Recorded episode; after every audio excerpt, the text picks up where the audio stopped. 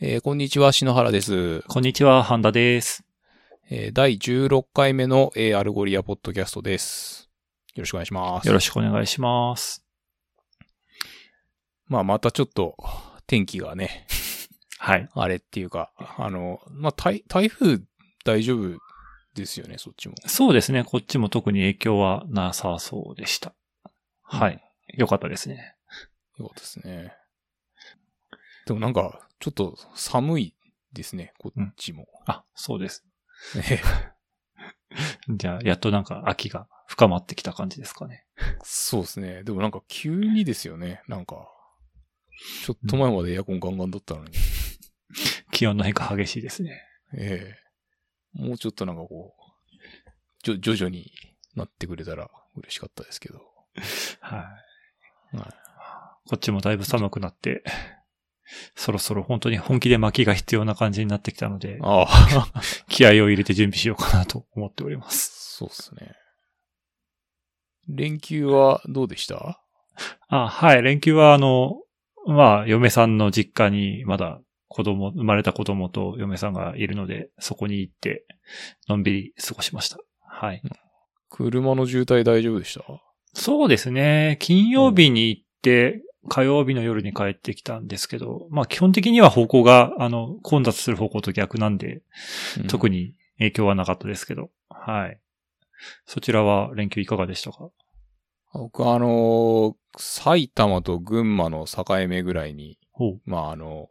祖母とか祖父とか、まあ親戚のお墓があって、うんうんうん。あの、お彼岸なんで行ってきたんですけど、めっちゃ渋滞してて、がっつり食らいましたね。ね結構なんかあちこち混んでたみたいですね、連休中。そうそうそう。でその次の日に、あの、海ホタル通って、木更津の方に行ってきたんですけど、いいですね。なんかね、帰りも結構遅かったんですけど、はい。なんか事故があったのかなんかわかんないですけど、めちゃめちゃ、ななんて言うんでしたっけ、あの、アクアラインが混んでて、おなんで、あの、北上してぐるっと回って、帰ってきたりしましたね。房総半島の湾岸側をそうそうそうそお疲れ様です、それは。う。まあまあ、楽しかったですけどね。なるほまあそんな感じで、えっと、 Algolia の、えーお話をしていきたいなと思うんですけども、はいえー先週ですね、えーモバイルの UX に関するブログが出ていて、えーモバイルサーチ UX、えー Best Practices for In-App Search Design という記事なんですけど、ちょっとこれ今、えっ、と、絶賛翻訳をしていて、あのまあ、できれば早く出したかったんですけど、まあ、あの、明日には出せるように頑張りたいなと思うんですけど、まあ、あの、英語で大丈夫な人とかは、もう結構面白いと思うので、えーご覧いただければなという感じなんですけど、まあ、あの、なんだろう、モバイルの、なんかこう UI とか UX が大事だみたいなのを別に今更なんか言うまでもないかもしれないですけど、あのーこう、モバイルのこう検索って、例えばそのなんか Amazon とか、えっ、と、Twitch とかみたいに、もう常に、あの、ボーンとでかいサーチバーが上に表示されてる。まあ、つまり、えーユーザーさんが、えーコンテンツと、まあ、こう、やり取りする、こう、センターオブインタラクションとかって記事の中では読んでますけど、えーそういうパターンと、で、あとは、まあ、あの、Spotify みたいに、あの、ボンってこう、アプリ開くと、まあ、アプリっていうか、まあ、そのモバイルのこう UI 開くと、えーなんかこうキュレートされた、まあ、なんかあの、あなたにおすすめのこうカテゴリーとか、なんか最近流行ってるとかっていうやつが出つつ、あの、下の方のタブのメニューで、えー検索の、まあ、アイコンっていうか、こうメニューがいつもこう表示されてて、まあ、なんかあったらすぐにこう検索できるっていうのと、で、まあ、あとは、えっと、こう YouTube みたいに、こう、右上の方に検索アイコンがあって、まあ、それをこうポチッとクリックしないとっていうような感じになってると。まあ、なんかそういう3パターンありますよね、と。で、まあ、その特に、えっ、と、その3つ目の、えっ、と、コンテキスチャルサーチアイコンって呼んでるんですけど、まあ、これだと、まあ、ちょっとトレードオフで、例えば、えっ、と、インターネットショッピングみたいに、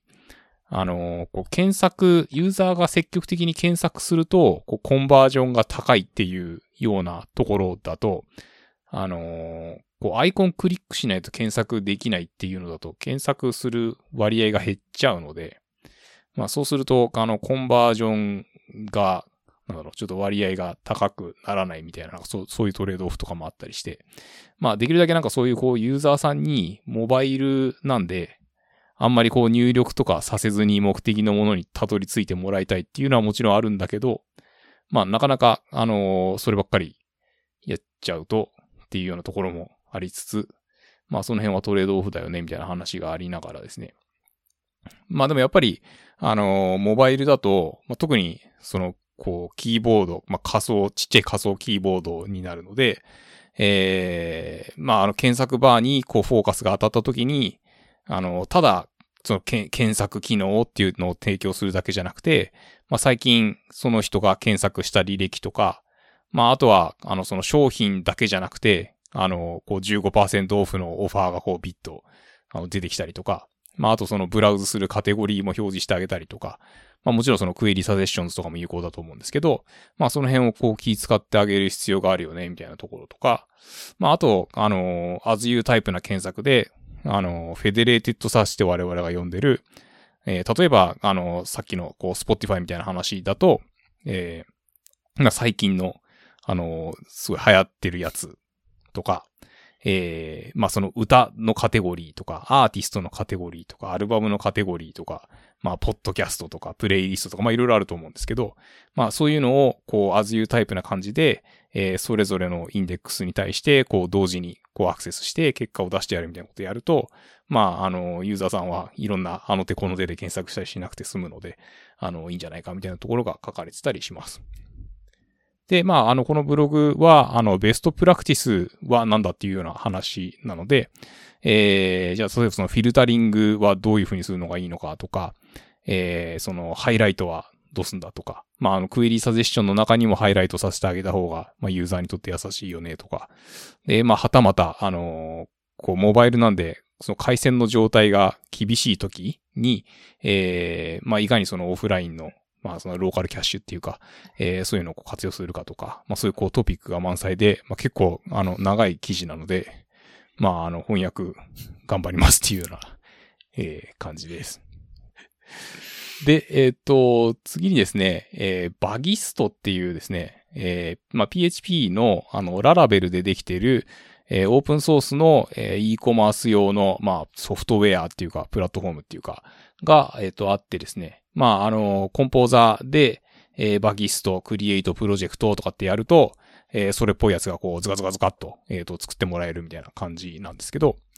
あのー、なんでしょうね。なんかそのデータベースの設計とか、あの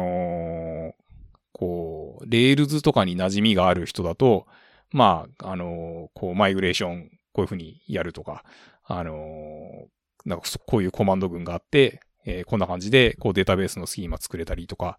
えー、いうような感じなんですけど、あの、なんか YouTube のビデオがあって、なんかこう、パッと見た感じ、あの、その PHP アーティザンサーブとかってやってやると、そのローカルホストの8000番で立ち上がってきて、えー、サインアップの機能がもうデフォルトでついててとか。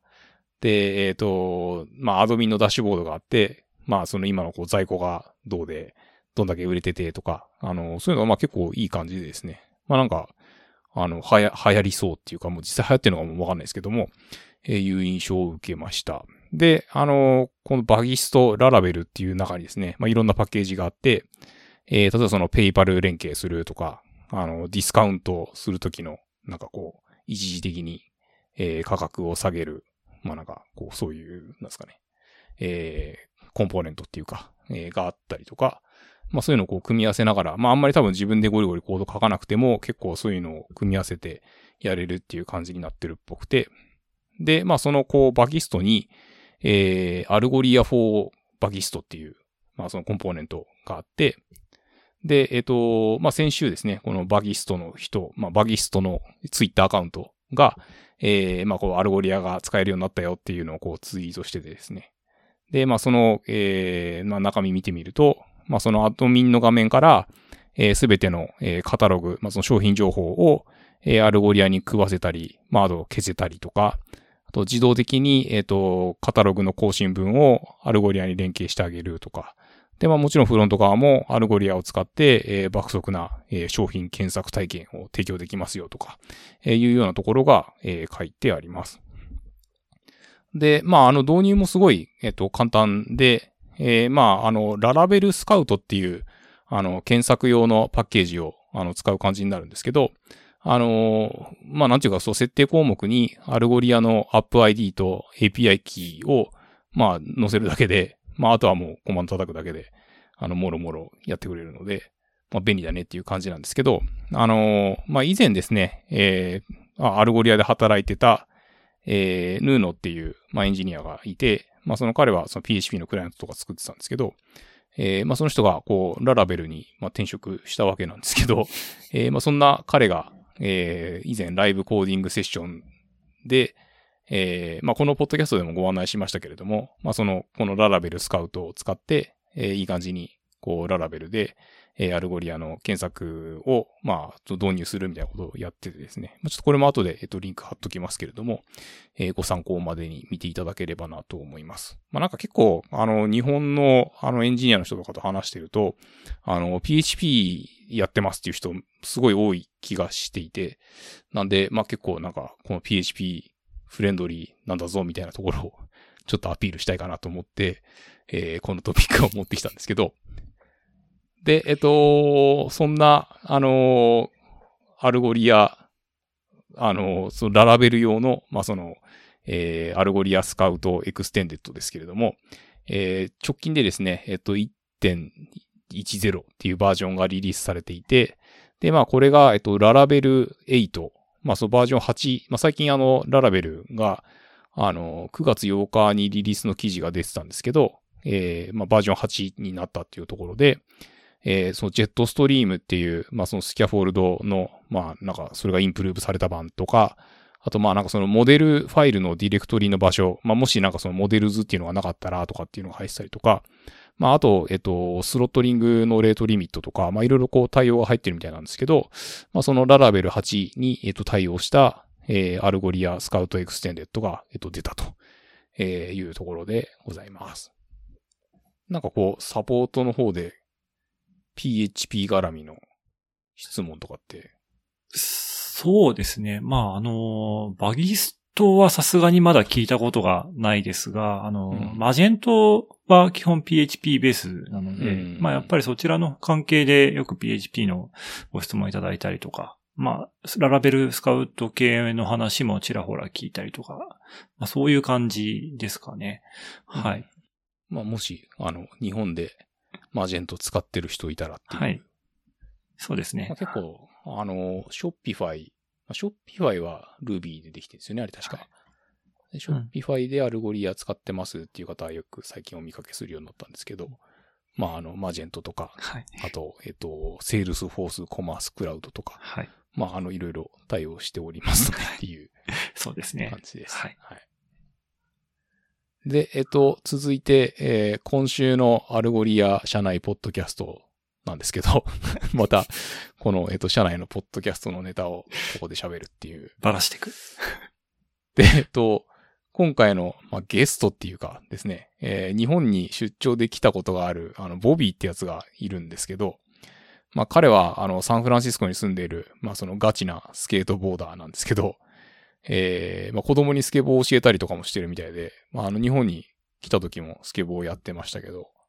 まあ、彼が、あの、そのスケボーをしてる、めちゃめちゃかっこいい YouTube のビデオがあるので、こっそり、後で貼り付けておこうと思います。知らなかった。ちょっ本と見てみます。えー本人の許可はなく。もう別にえー許可取りゃいいのかなかわかんないけど。で、まあ、このボビーはですね、もともと、あの、カスタマーサクセスマネージャーっていう、まあ、ちょっとその、なんかビジネス寄りの、えー人だったんですけど、まあ、あの、どんどんどんどんその、 Algolia で、技術領域に精通していって、まあ、今、あの、カスタマーサクセスエンジニアとして、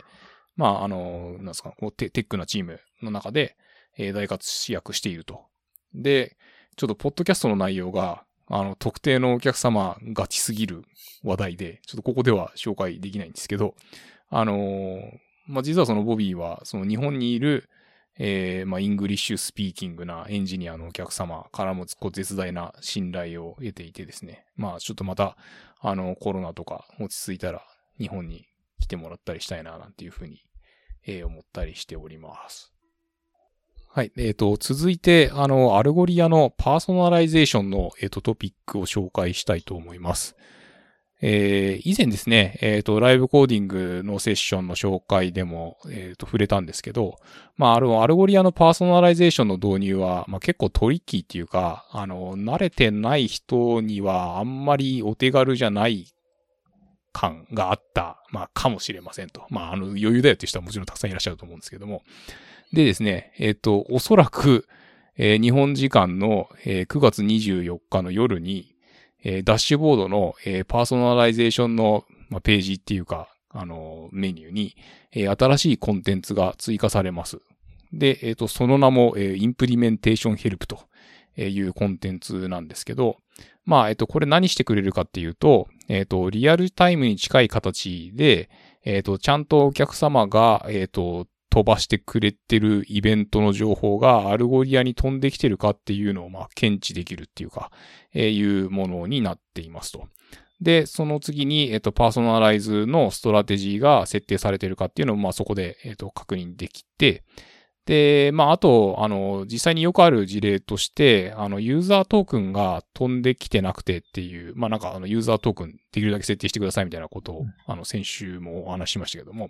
えっ、と、そういう、えっ、と、事例があるそうなんですけども、まあ、その辺も、えっ、と、チェックできるようになっているというようなところで、で、まあ、えっと、これに対応する形で、あの、 InstantSearch JS、まあ、あの、えー、クライアント側も、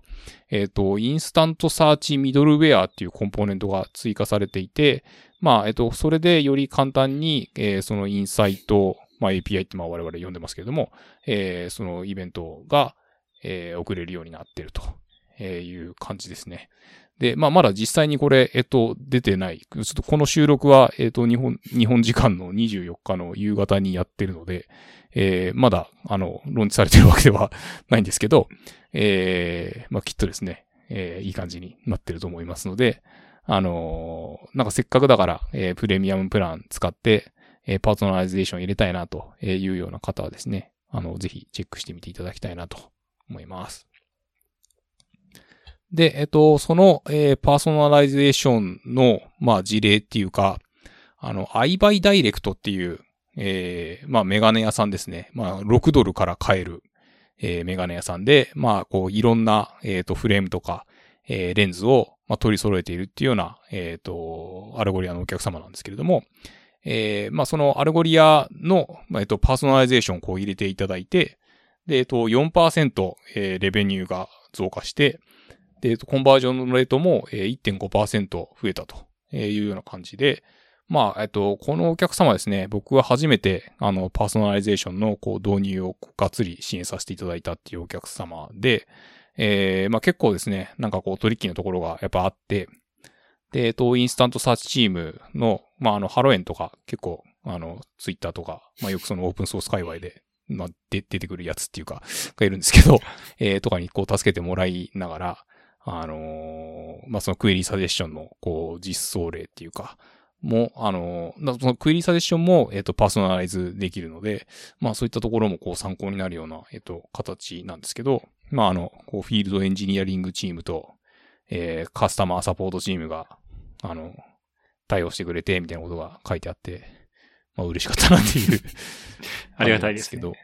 コメントもらえると嬉しいですね、やっぱり。まあ、あの、こういう、えー、なんですかね、ケーススタディのドキュメントっていうか、のも、えっ、と、出てますので、えー、よろしければご覧くださいと、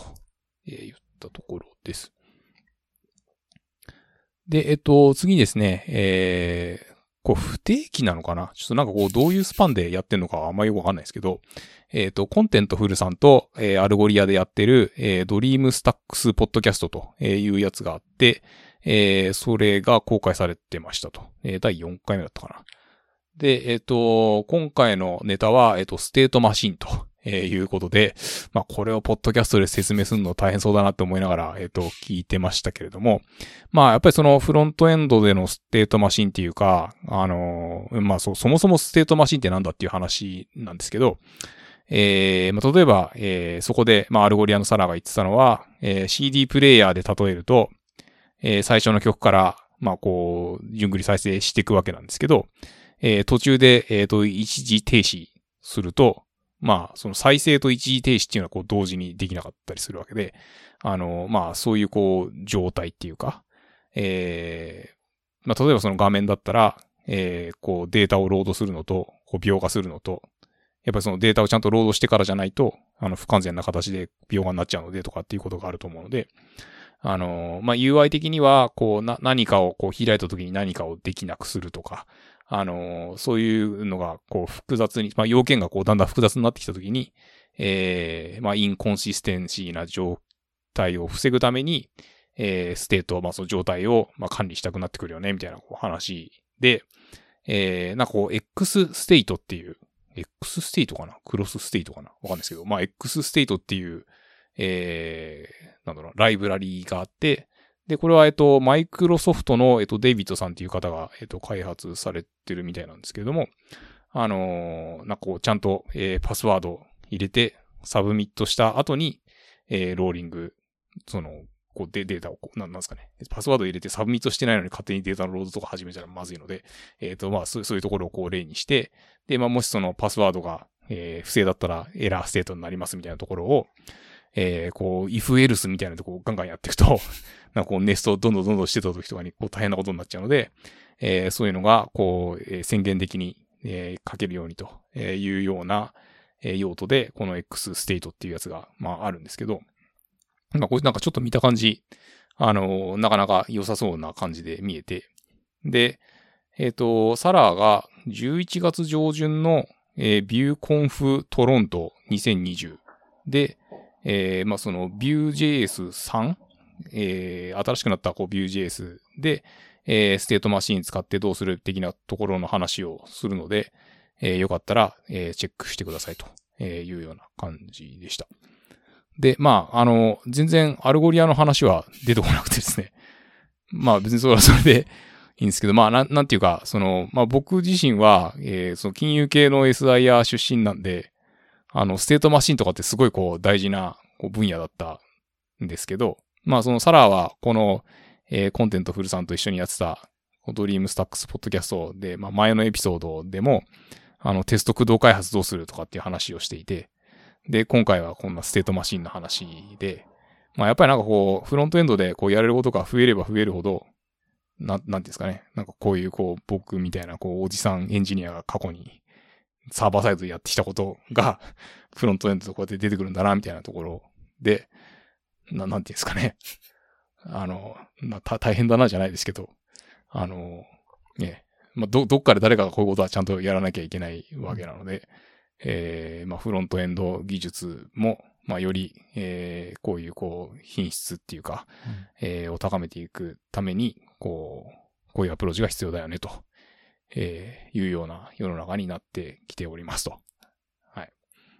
で、えっ、と、先週ご紹介したですね、えっ、と、グラフ CMS さんとの、えっ、と、共催の、えライブコーディングセッションなんですけど、え実は、えっ、と、今日の夜中っていうか、なんだ、日本時間の、えま、金曜日の午前0時？あれ午前って言うんでしたっけ？午後って言うんでしたっけ？まあ、わかんないけど、その、ミッドナイトを、えっ、と、超えたぐらいからの、えっ、と、配信っぽくてですね。ちょっと今回、えっ、と、ご紹介できず、まあ、来週、あの、ご紹介させていただきたいな、というふうに思っておりますと。はい。で、最後にですね、えっ、と、半田さんが、えーはい来週から、えー育児休暇をお取りになるといいうところで、はい。あのー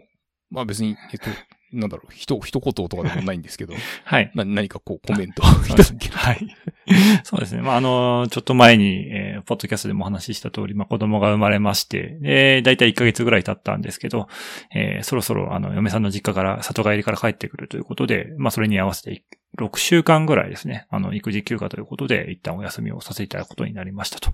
ことで、あの、また、えー6週間後、あの、無事終わったら、あの、こちらのポッドキャストの方で、えー引き続き一緒にやらせていただこうと思いますので、当面は、えーちょっとお休みということで、えーよろしくお願いいたします。はい。ぜひ、あの、えー、な、なんですかね。えー、ハッピー子育て。わかんないけど。まあ、あの、はい。まあ、あの、今しかないと思うんでね。そうですね。貴重なタイミングなんで、はい、ちょっと楽しみ、楽しみながら、まあ、嫁さんのサポートをしながらやっていこうかなと思います。はいまあ、ちょっと勉強もいろいろしつつ、まあ、時間が余裕があれば、とは思ってますけど。そうですね。はい。まあ、そんな感じで。はい。はい。じゃあ、今週は、えー以上でなります。はい。どうもありがとうございました。ありがとうございました。